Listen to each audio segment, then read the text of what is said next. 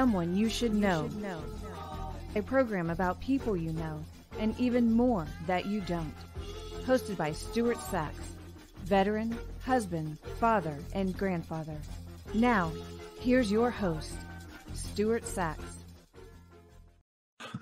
Well, welcome back to another edition of Someone You Should Know. I'm really, really happy that you're here, especially today, because we're going to have some fun today, and you are going to learn some some things about my guest that y- you're you're going to be absolutely, totally blown away with. Uh, we are brought to you today by our producer, and that is Christine Dean, who is the DFW networking diva. You know, a lot of times people will say to me, Hey, how, how did you put together such a great show? Hey, right there. Christine Dean is the reason. She's the producer of this show, and she knows everything there is to know about marketing, not only your website, but your business and your business experience. Reach out to her. It's a no cost consultation and she'll tell you all about how she can can make your your business even better than you thought it was. And she's a good kid too. I love her to death. Well, my guest today has been in the music business basically her whole life. Uh, and we're going to learn a little bit more about that because I want to introduce you to Mary Dawson. Mary, welcome. Welcome. Hi. Great, great to have you on the show. I am absolutely amazed at at you and your career. Uh, when I first popped up your picture, and I was telling my wife I'm going to be be interviewing this this singer songwriter and and music cataloger and and blogger and and she she thought oh okay that she was probably going to see somebody like Crystal Gayle and yeah she saw your picture and she says mm, wow, you know, she I I would not picture, you know, somebody like Mary as accomplishing all the things that you've accomplished. So you you've you've been you've managed to remain under the radar all these years. yes. But yeah, I mean, right right from the get-go, you come from a musical background. I think the old phrase is that the that the the acorn doesn't fall far from the tree uh you you come from a family of music and that's kind of where the bug bit you is that correct That's absolutely correct. And Stuart, thank you for having me today. It's just such a pleasure. I've been listening to some of your podcasts at the gym just to get acquainted with you. So I'm I'm a fan already. well thank you yeah. Well, yes, I do come from a musical background. Um, my father was a songwriter and a musician. And when other kids were out in the front yard throwing a ball around with their dad, I was in at the piano writing a song with my dad. He, he would make up the chord progressions on the, on the bass part of the piano keyboard, and then I would just make up the melodies on top. And so we wrote a lot of wonderful songs that way. And uh, and he also played the organ and the accordion and several other instruments, the guitar. So, but he was never a professional. He just loved music. And um, you're right, the bug bit, bit me long ago, and I never, I never recovered. I'm an obsessive compulsive music person.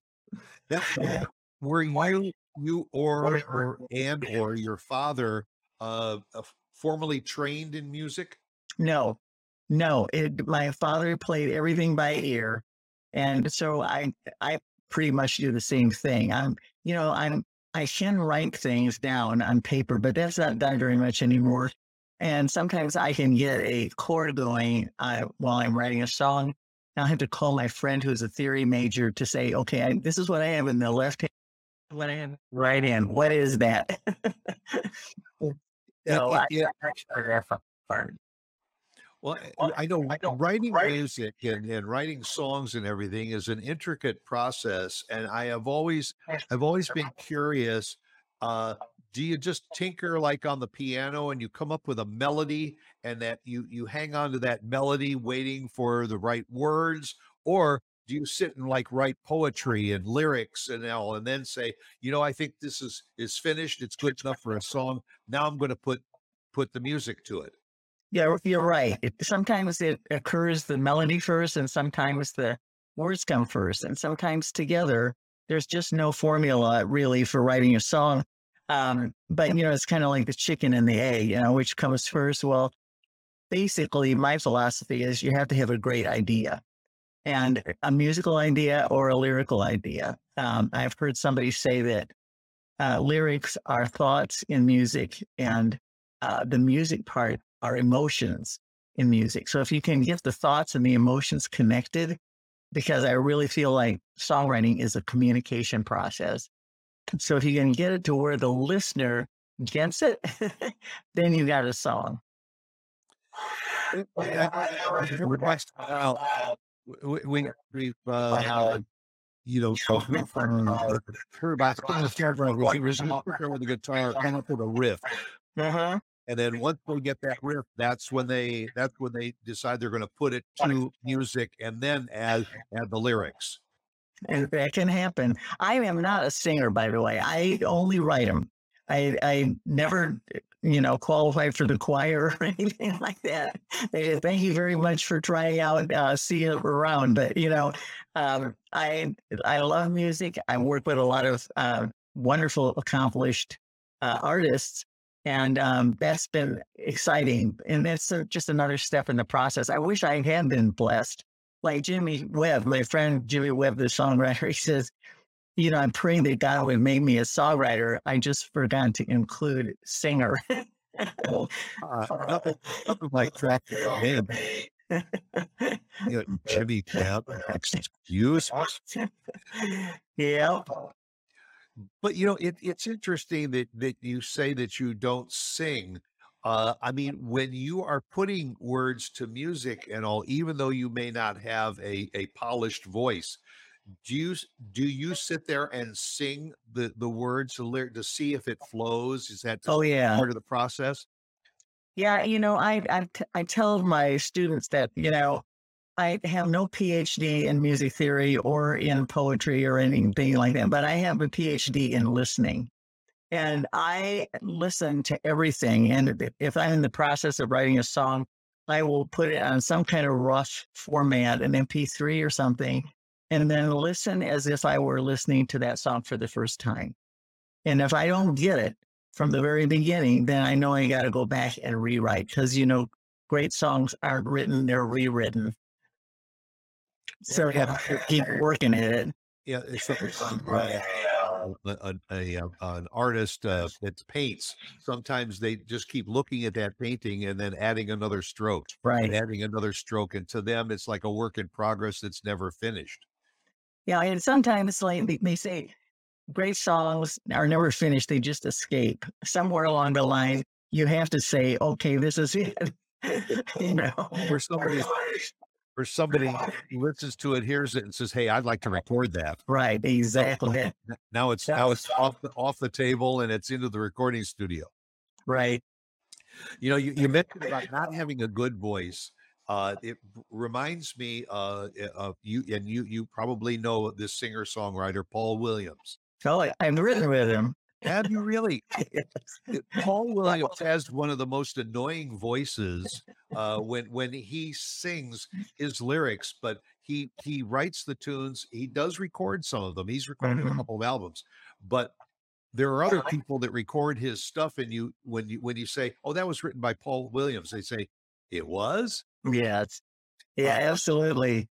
And yeah, I mean, he wrote he wrote some songs that the Carpenters did. Uh, Absolutely. Three Dog Night. Just an yeah. old, just an old-fashioned love song by Three Dog Night was written by Paul Williams. And I got to tell you a story about that. Okay, told me this. He said when he first started working for A and M Records, and he did, he really had no musical training, and so he they put him in this writer's room and told him to come up with a song, and so he had to number the keys on the keyboard to tell one from the other because he didn't know which end was which. And that's how he wrote just an old fashioned love song. And he um he took it to the music composer and with his kind of rough ideas of the chords and stuff. And um, they said, You can't do those chords. And he said, Well, I don't even know what a chord is. but he, they managed to make it work and, and became a huge hit. So, so that is that's the to uh, to uh, a, a singer songwriter that's out there that wants to get into the music is you don't have to be formally trained if you No, have the desire to to do it. Go for it. absolutely. and I, and you have done you have actually taken that a step further because uh, you had had a uh, a website at least for a while. Well, you can still go in and and, and check it out. It's called Tweakatune, hmm and what you do is you you listen to uh, uh, music and lyrics by other singer songwriters, and then you you uh, uh, criticize it or you you uh, pan it, and and, and you're you don't you don't pull any punches.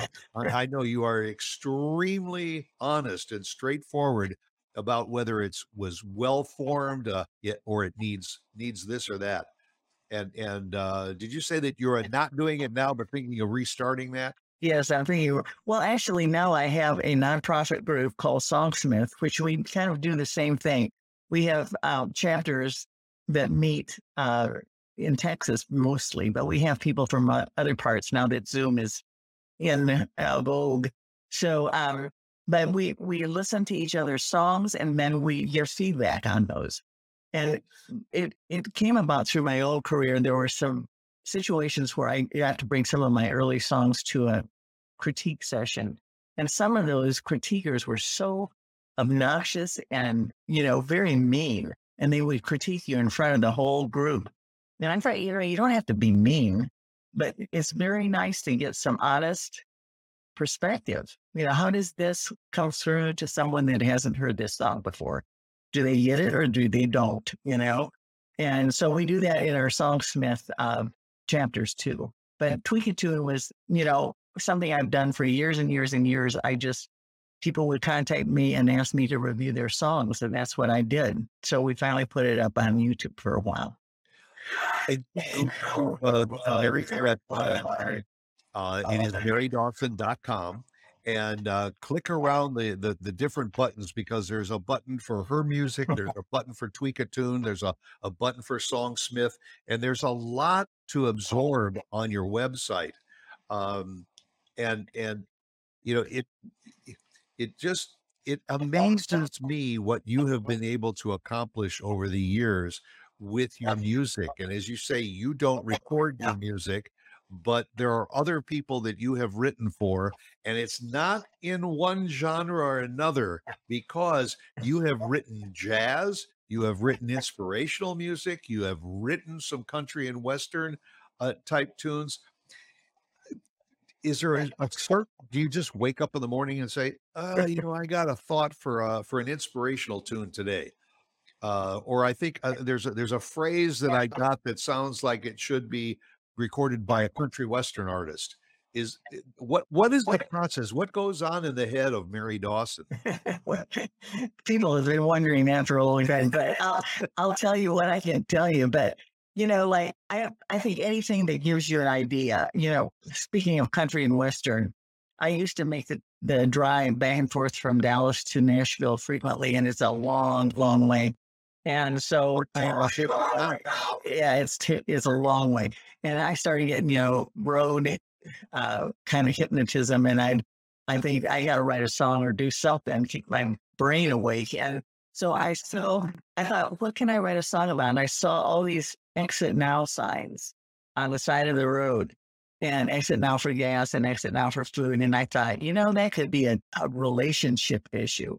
I'm going to exit now before you hurt me again. So before I got to Nashville, I had written the song "Exit Now." So you, you billboards, T-shirts. Uh, I saw a T-shirt once that said "Angels can fly because they take themselves lightly." I think that was G.K. Chesterton's quote, and I, it just that turned into a jazz piece. It just evolved. So um, I think that something can catch your mind, or you you, you get inspired by somebody else. You know that, that is doing sim- a similar uh, chord progression or rhythm or something, and you, it's not like you're copying it, but you just feel that kind of music for a while and and start to write in that kind of uh, genre. In, in your interaction with uh, with other singers, songwriters, do you find that sometimes that that's the same process that they go through also, that their their mind is always picking up words or phrases or or or things that they then turn into into their music? Absolutely. Absolutely. You know, it's got to start somewhere. And it, sometimes it comes from your life experiences. Um, you know, I I had an opportunity to speak to um, the SMU uh, 50th anniversary of their music and arts education program, and you know, I realized that that some of the songs that I had written kind of corresponded with difficult times that I had gone through or happy times that I had gone through. I didn't even realize at the time that I was writing out of my life. But when I looked back on it, I could see, oh, yeah, that's when this was happening, you know? And um, so, you know, I think you get inspired in different ways. And it's also good therapy. It's just like journaling or something. You can take out your emotions by writing them into music. And then music takes its own course. And, you know, I've, I've had psychiatrists tell me that um, music doesn't have to pass through your mental filters. It just goes straight to the heart. And that's what we're trying to do is go straight to the heart. And today, you know, the, the problems of the past of having to go through a music industry with producers and publicists and publishers and the big offices and all of that is all gone. I mean, you could, anybody just like us, we can get online now. And, and if we attract certain groups of people, we'll know that we have a fan base. And so I have some, some really talented writers, you know, they're older. One of them in particular is brilliant, but he's older. And, and I said, you need to get on YouTube. What are you going to do with all these great songs you're writing? And he goes, well, what am I going to call it? Grandpa's next song? I said, perfect. That would be a great title for the Yeah. it would be surprising who follows you. well, you know, in addition to writing and and uh, and hooking up with singer songwriters, uh, and all you've written a book uh, uh, about about the business, and I think the the name of the book is absolutely it's it's it's it just grabs it just grabs your your heartstrings. It's called How to Get Somewhere in the Music Business from Nowhere with Nothing. and I and you know, and I could I can see that there's probably most singer songwriters re- remember the day where they just sat on the corner and opened up the guitar case and started yeah. playing a few tunes and waited for people to drop drop some coins in their in their case Right. Uh, and that's where an awful lot of them started and built their careers. Absolutely. Absolutely. You just never know where it's going to lead you, you know, and you meet people that influence you and that get your ideas. And then you think, okay, well, let's try that. And so you, you, but, but you know, like when I first started writing, I had no, no idea that I would ever collaborate with anybody who wrote like choral music or theater music. But the more I got into it and the more people I collaborate with, it, it's just another step in the journey. And I thought, oh man, I've never done this before, but you learn as you go. So you just can't be afraid to step off the ladder, you know, and just keep, keep moving. And uh, don't worry about the, the music business anymore. Cause really, you know, that was kind of the 90s. It still has this mystique that you have to be in the right place at the right time with the right people and you know but that's really not true.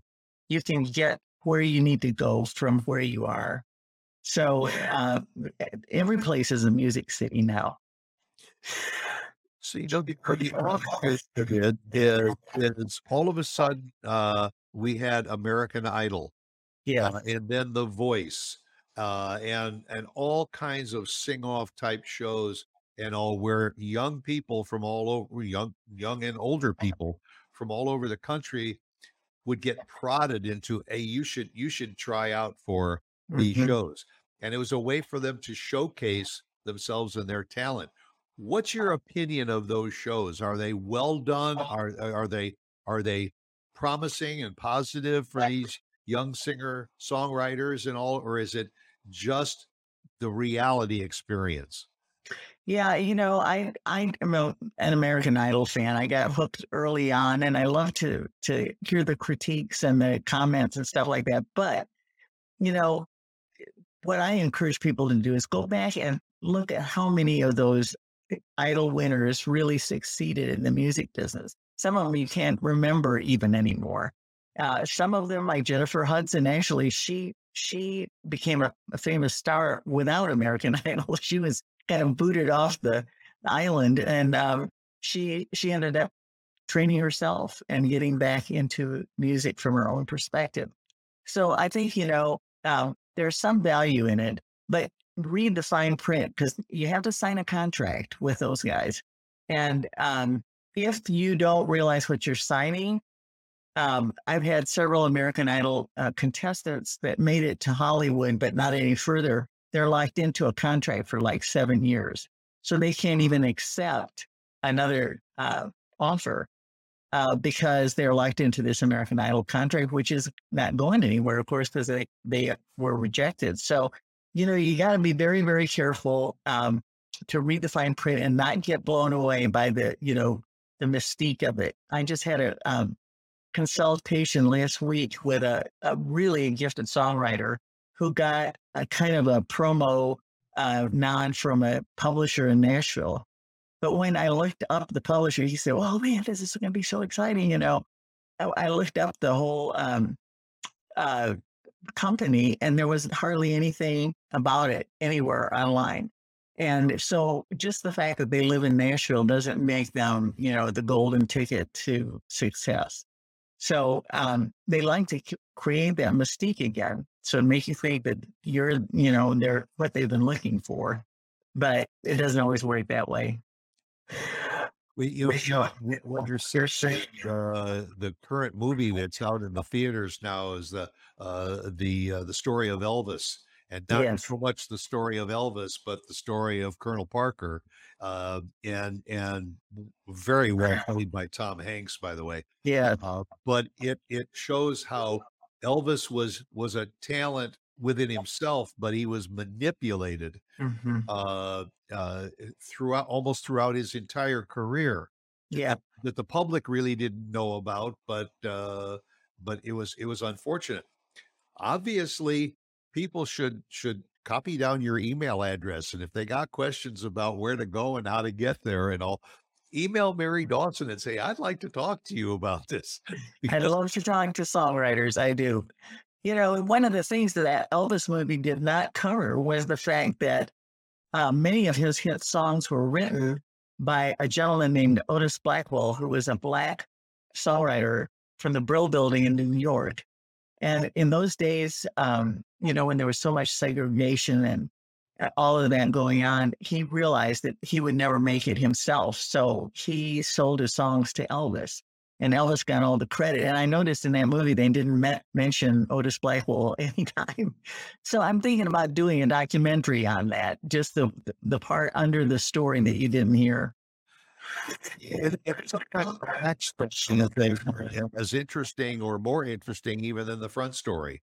Absolutely, that we're all familiar with, and mm-hmm. and I think that that that's what you bring out uh, in in uh, a songsmith uh, and also in that tweak a tune a little bit is is to really get into the nitty gritty because some of the some of the songs that you you pan and you and you uh, uh, you know uh, uh, talk about uh, they as you said earlier they're written from the heart and so you can't tell somebody who has the feeling in their heart and puts it into words and music uh, well that's a good song and a good tune and all, but you got to change all the words. Uh, because that's that what that's what the song is all about. Uh, and and and do you do you find that you know again you're telling you're telling people if you believe in what you're doing then then work with it. Move it move it forward keep it from there that you have to be signing this multi uh, album uh, record right uh, there's some great. I know that there's lots of very successful and and wealthy singer songwriters and everything that have just been writing for other people, and right. You know, when, when you you assume that the that the singer was the one that wrote the song, and then exactly music, and it says written by somebody you never heard of. Heard of exactly. I know. You know, when you hear the Rose, with everybody thinks that's Bette Midler. No, it was Amanda McBroom. yep. You know, who is Amanda McBroom? Well, and one of the things I love to do is find out who actually wrote the song and see what their bio is. So it's very fascinating and very inspirational. So, hmm. I mean, one of the famous is Carole King. Oh, my she wrote, she wrote, you know, rock songs. She wrote rhythm blues songs. She, she she wrote a variety of things that you would you would hear the song and they'd say Carole King wrote that. Huh? Carole King wrote that? oh yeah, yeah. She just got inducted to the Rock and Roll Hall of Fame the other night. So yeah, was, uh, and what took so long? Yeah, what took so long is right. She's a genius. And you know, one of the things I noticed, during, you know, I'd like to just encourage songwriters, and you were talking about it earlier. You don't have to be a, you know, music theory genius to write a song. In fact, most of the great songwriters I know, you know, some of them don't even read music at all, and um, they just play well. But you know, if you keep it simple, don't try to get ahead of your skis because some of the greatest songs ever written are the most simple in terms of construction. And so, what one of the things I try to do is that you know there's certain kind of um, below the radar signals that a listener is listening for. If you don't, like they say, if you don't get quickly to the chorus, chances are the song will bore us. You have to get to a hook that people go, oh, yeah, this is the title. You know, if I'm going to call in or if I'm going to look for it on YouTube, what's the title of the song? If the title is, you know, somewhere near the end of the second verse, nobody's going to know the title. So keep it simple. Just just listen to great songs, and most of them um, are, are very very simple and repetitious. That that's what teaches the song to the listener in a period of three minutes. So should the song title come first? Well, the song title needs to be recognizable. And a lot of times people make that mistake. They they give it a title that isn't even in the song. And then even if somebody likes it, they can't find it. So um, a good hook is like um, a hook, an implement in your garden shed. You know, you got to catch somebody, you got to hold them, you got to pull them along to the end. And so that hook is what does that in the song. It's really I'd like it before the yeah. chorus is repeated and and so you you you grab it and then you know that when it comes around again now you've planted the seed as to remembering that song because of that title. Right and that's what you want to do you know if, uh, i mean i write songs for my own inspiration just sit down at the end of the day and just you know kind of unload but that's not going to be a great song. If it doesn't connect if it doesn't connect with anybody else chances are you're probably not going to be writing a hit because the ones that stand out in your mind and in other people's minds are those that really, oh man, yeah, I know what he's talking about. That's how I feel, you know? So that's what you want to aim for. And there are certain subliminal clues that the listener expects to hear the hook repeated. And if they don't hear, they don't even know that they're looking for it, but their brain has been conditioned by years and years of listening to songs to want to hear what this song is all about. And um, so yeah, you know, there's just these little tweaks that you can do to a song. If they get too wordy or too long, or you know, it doesn't mean the song is not good. It just needs to have some of those little identity figures put into the song so people can get it when they hear it. Other than in the uh, and all you have family members that are are in the the music business. Any of your kids? no, none of my kids, but now I have nine grandkids. And um, I'm proud to say that uh, I just spent a week with um, uh, my eldest son in Maryland, and his two boys are very prolific songwriters and, and musicians. And the 16 year old just came back from five weeks at Berklee College of Music in Boston, where he did an intern program this summer. So uh, he's learning production and all of that. And then my littlest granddaughter, she is a keyboard player, and her mother asked her, what would you like? What would be your favorite thing in the world to do? And she said, I want a piano lesson by Paul McCartney.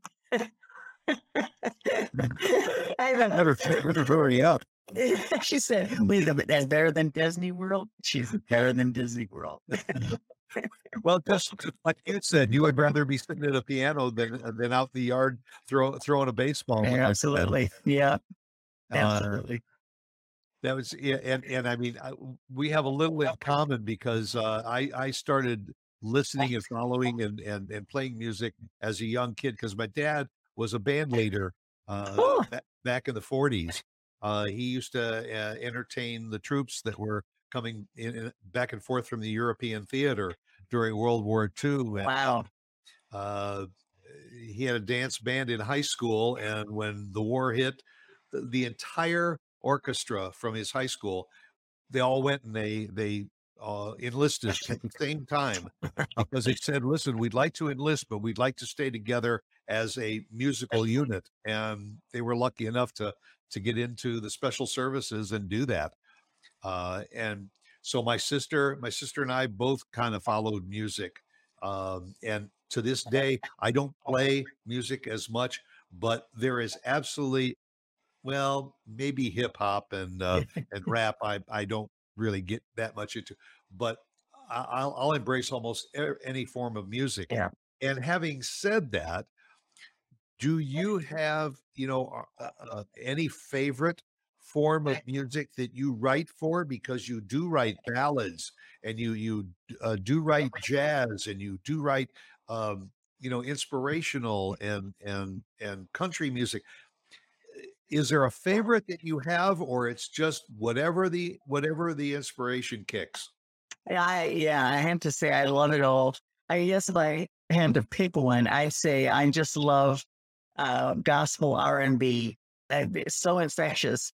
And um, I saw a video uh, earlier this year that there was a whole uh, Woodstock, only the black version, occurring at the same time as Woodstock that nobody ever documented until recently. And boy, to see Stevie Wonder at 20 playing the drums and, you know, that infectious gospel pop. In fact, I think some of the gospel songs, you know, went straight to the top of the hit parade because everybody loves them. They're just, they're very infectious. So I think that's one of my favorites anyway, but I love it all.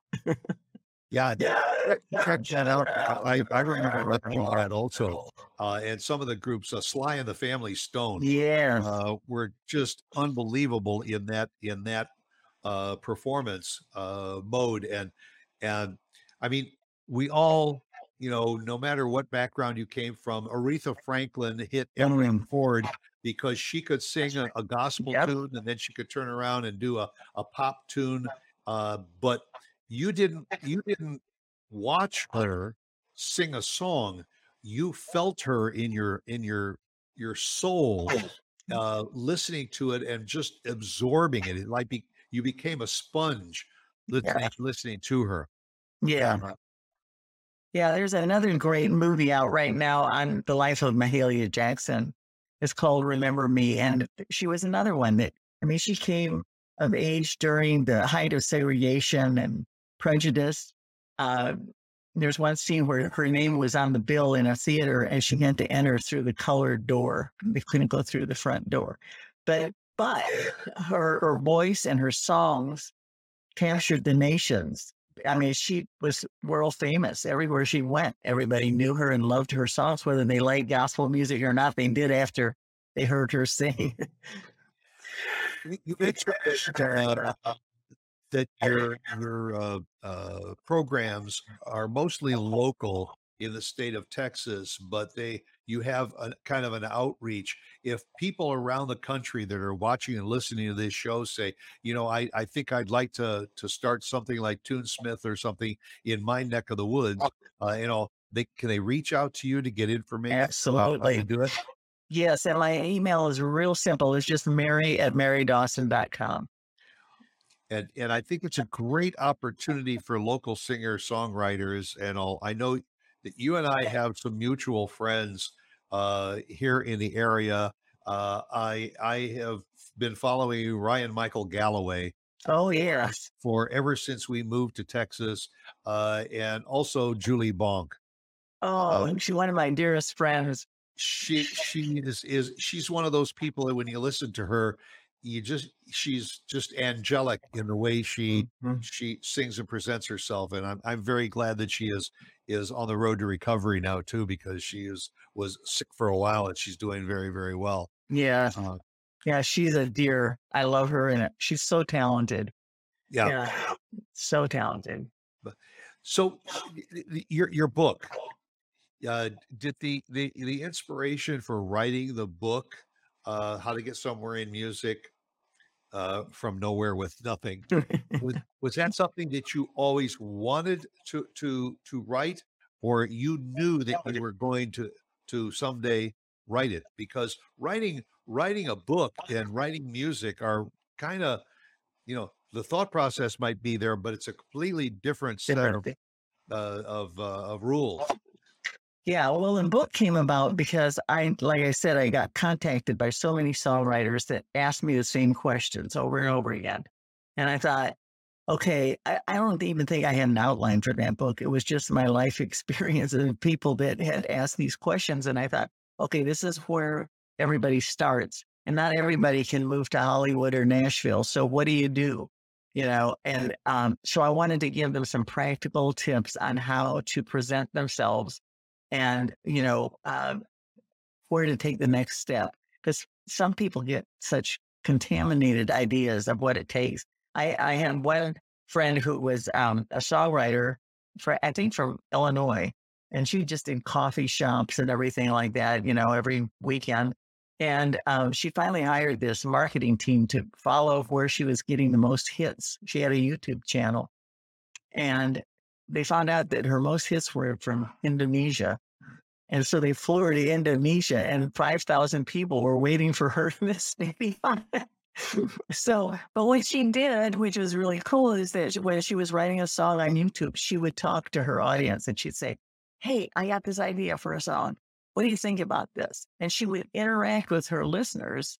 And so by the time she finished the song, she already had a fan base.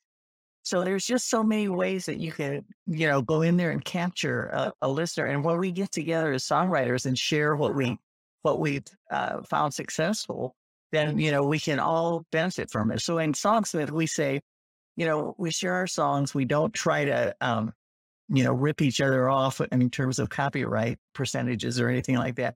We we figure a win for one of us is a win for all of us. So if we contribute in any way to help somebody else, then that's you know a win. So I, I would love for anybody who is listening to um, check it out because we have a great time and we're expanding all the time, especially since Zoom. You know, now we can zoom in from anywhere we are. You know, we we do still have some in person meetings, but most of them are on Zoom now. Interactive that, that a lot of them are open to sharing information with each other and also sharing their music because somebody may may uh, be prolific in, in in one form of writing music but they hear somebody else's tune and they say i would really like to you know either either record your tune or at least add it to my playlist because i'm i'm I, i'm taken by it and I mean, that's a, that's a form of flattery to a singer songwriter. It truly is. It really is. You know, if somebody likes your song, I heard Elton John say, they, they asked him one time, you know, what if somebody records one of your songs and it isn't that good? The cover isn't that good. He said, listen, anytime anybody wants to cover one of your songs, it is an honor to the songwriter. And I think that's exactly the way everybody feels. And sometimes it's a surprise to, to see who records them and how they interpret it. You know, they may just add their own little, you know, artistic uh, taste to it. And it, it makes it great, you know? Yeah. I- that, and uh, to make a song popular, sometimes it is rewritten. Very often, a singer songwriter does it just with piano or guitar. Uh, Right. Somebody else comes along and puts a full chorus and a and a full orchestra behind it to to record it. You're Uh, right. Exactly. And you think about, you know, the greatest song of the 20th century was Somewhere Over the Rainbow. And you know, you think of how many versions you've heard of that song. You've heard the Ju- Judy Garland version, then you got the Ray Charles version, and then you got the Israel Kawana Koma or whatever his name was. You know, in the the usually, yeah, you know, but you still know it's somewhere over the rainbow because the melody and the lyrics are the same. So that's why I say the two non-negotiables of a copyright are the lyrics and the music. The arrangement and the rhythm that that's negotiable. They can be arranged in any number of ways. So, and it's surprising to hear how the you know it sounds in various genres. You uh, weren't you just recently nominated for a Grammy? Well, I was on a Grammy nominated recording. I, it wasn't me myself, but that was a surprise because um, the song that was nominated um, I had written 25 years ago. And really? I, I, I was I was thinking, how did this artist find it? You know, and so I tried to call the publisher. I couldn't get any kind of response, and um, so uh, this was really weird. I was visiting my son, and I was getting ready to plug my phone in for the night, and I saw I, I missed a call, and I thought it's probably just spam, but I'll try to uh, return the call. And so I did. And this lady answers the phone. She goes, Hey, this is Tiffany. And I'm going, Tiffany, who do I know named Tiffany? Yeah. And I finally started asking her, I said, Tiffany, what's your last name? She said, Coburn. I said, I think you recorded one of my songs. She was trying to call her manager and she got B by mistake. So how that happened, I have no idea. She, uh, so I said, Can I ask you a question? You know, I've just been fascinated to find out that you recorded my song from 25 I said, How did you find it? She said, I heard it 25 years ago and I've wanted to record it ever so that was quite a surprise um, and a really mysterious connection on that one. Because she said, I was I was trying to call my manager, or I thought my manager was calling me.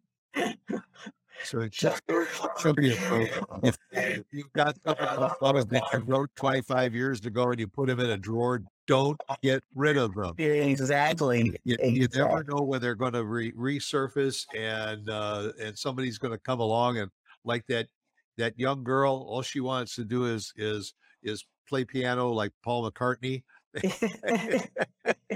and you never can tell when when all of a sudden there's going to be a knock on the door and Paul says, "Yes, I'm here to play piano with you." yes, absolutely. Well, actually, he's even got some piano lessons on YouTube. Paul McCartney does for beginner songwriters. So yeah. a lot of these guys want to give back to the next generation. And there's nobody better than Paul McCartney, in my opinion. He's just, and he's not a trained musician either, but he was someone who listened to all kinds of music. And so, uh, if you read his stories behind the songs, you know, you'll find out that he was listening to like six hours of classical music before he wrote Eleanor Rigby or something like that. So, you know, all of that stuff goes in and gets recycled in your your brain and comes out in a song. And that's what I express like don't don't limit your listening to one genre no. of music because the, the more you expand your repertoire of music that you listen to and enjoy, the more it may influence your your talent. Absolutely. I couldn't say that better myself. And I'm glad you said it. Yeah. And just don't have every button on your radio or whatever set to a different channel. Um, just don't don't let yourself get stuck because pretty soon if you get stuck in one genre, everything is going to start sounding the same. So having once folks, marydawson.com and email mary at marydawson.com. Really, it's very, very simple. And uh, believe me, if you go into that website, you'll you'll sit there just wanting to spend hours looking and and not only looking but listening too because there's a lot to listen to and and see what what Mary ha- has done. I applaud you for a, a, tremendous career that you've had, Mary. Um, you know, growing up as a as a girl in Roscoe, Illinois, and I actually know where Roscoe, Illinois is. One of the few. you, you, you, you've come a long way, and and what you have done for the music industry and for for singer songwriters and, and artists and everything is is incredible. Well, um, thank you, thank you. And I, I hope to see your name in the in the uh, Music Hall of Fame. well, it is all fun, and if you're not having fun, stop. Don't don't keep doing something that you don't enjoy, and that's why I love doing it. Whatever I can, I just love to be involved in music. And usually, before I go to bed at night, I just scroll through YouTube and look at music stuff so there's no better place to get than to you, get on YouTube today if you're a songwriter. Yep. Well, Mary thank you. Thank you. Spending the, spending the time with me. I always end my show with a quote, uh, and all, and it is be yourself because everyone else is already taken. I love it. and so thank you again. That'll do it for another edition of Someone You Should Know. Our our very, very biggest thanks to Mary Dawson, singer, songwriter, and lovely, lovely lady. You take care and be well. We'll see you again next uh, week, folks. Okay. Thanks, Stuart. Blessings.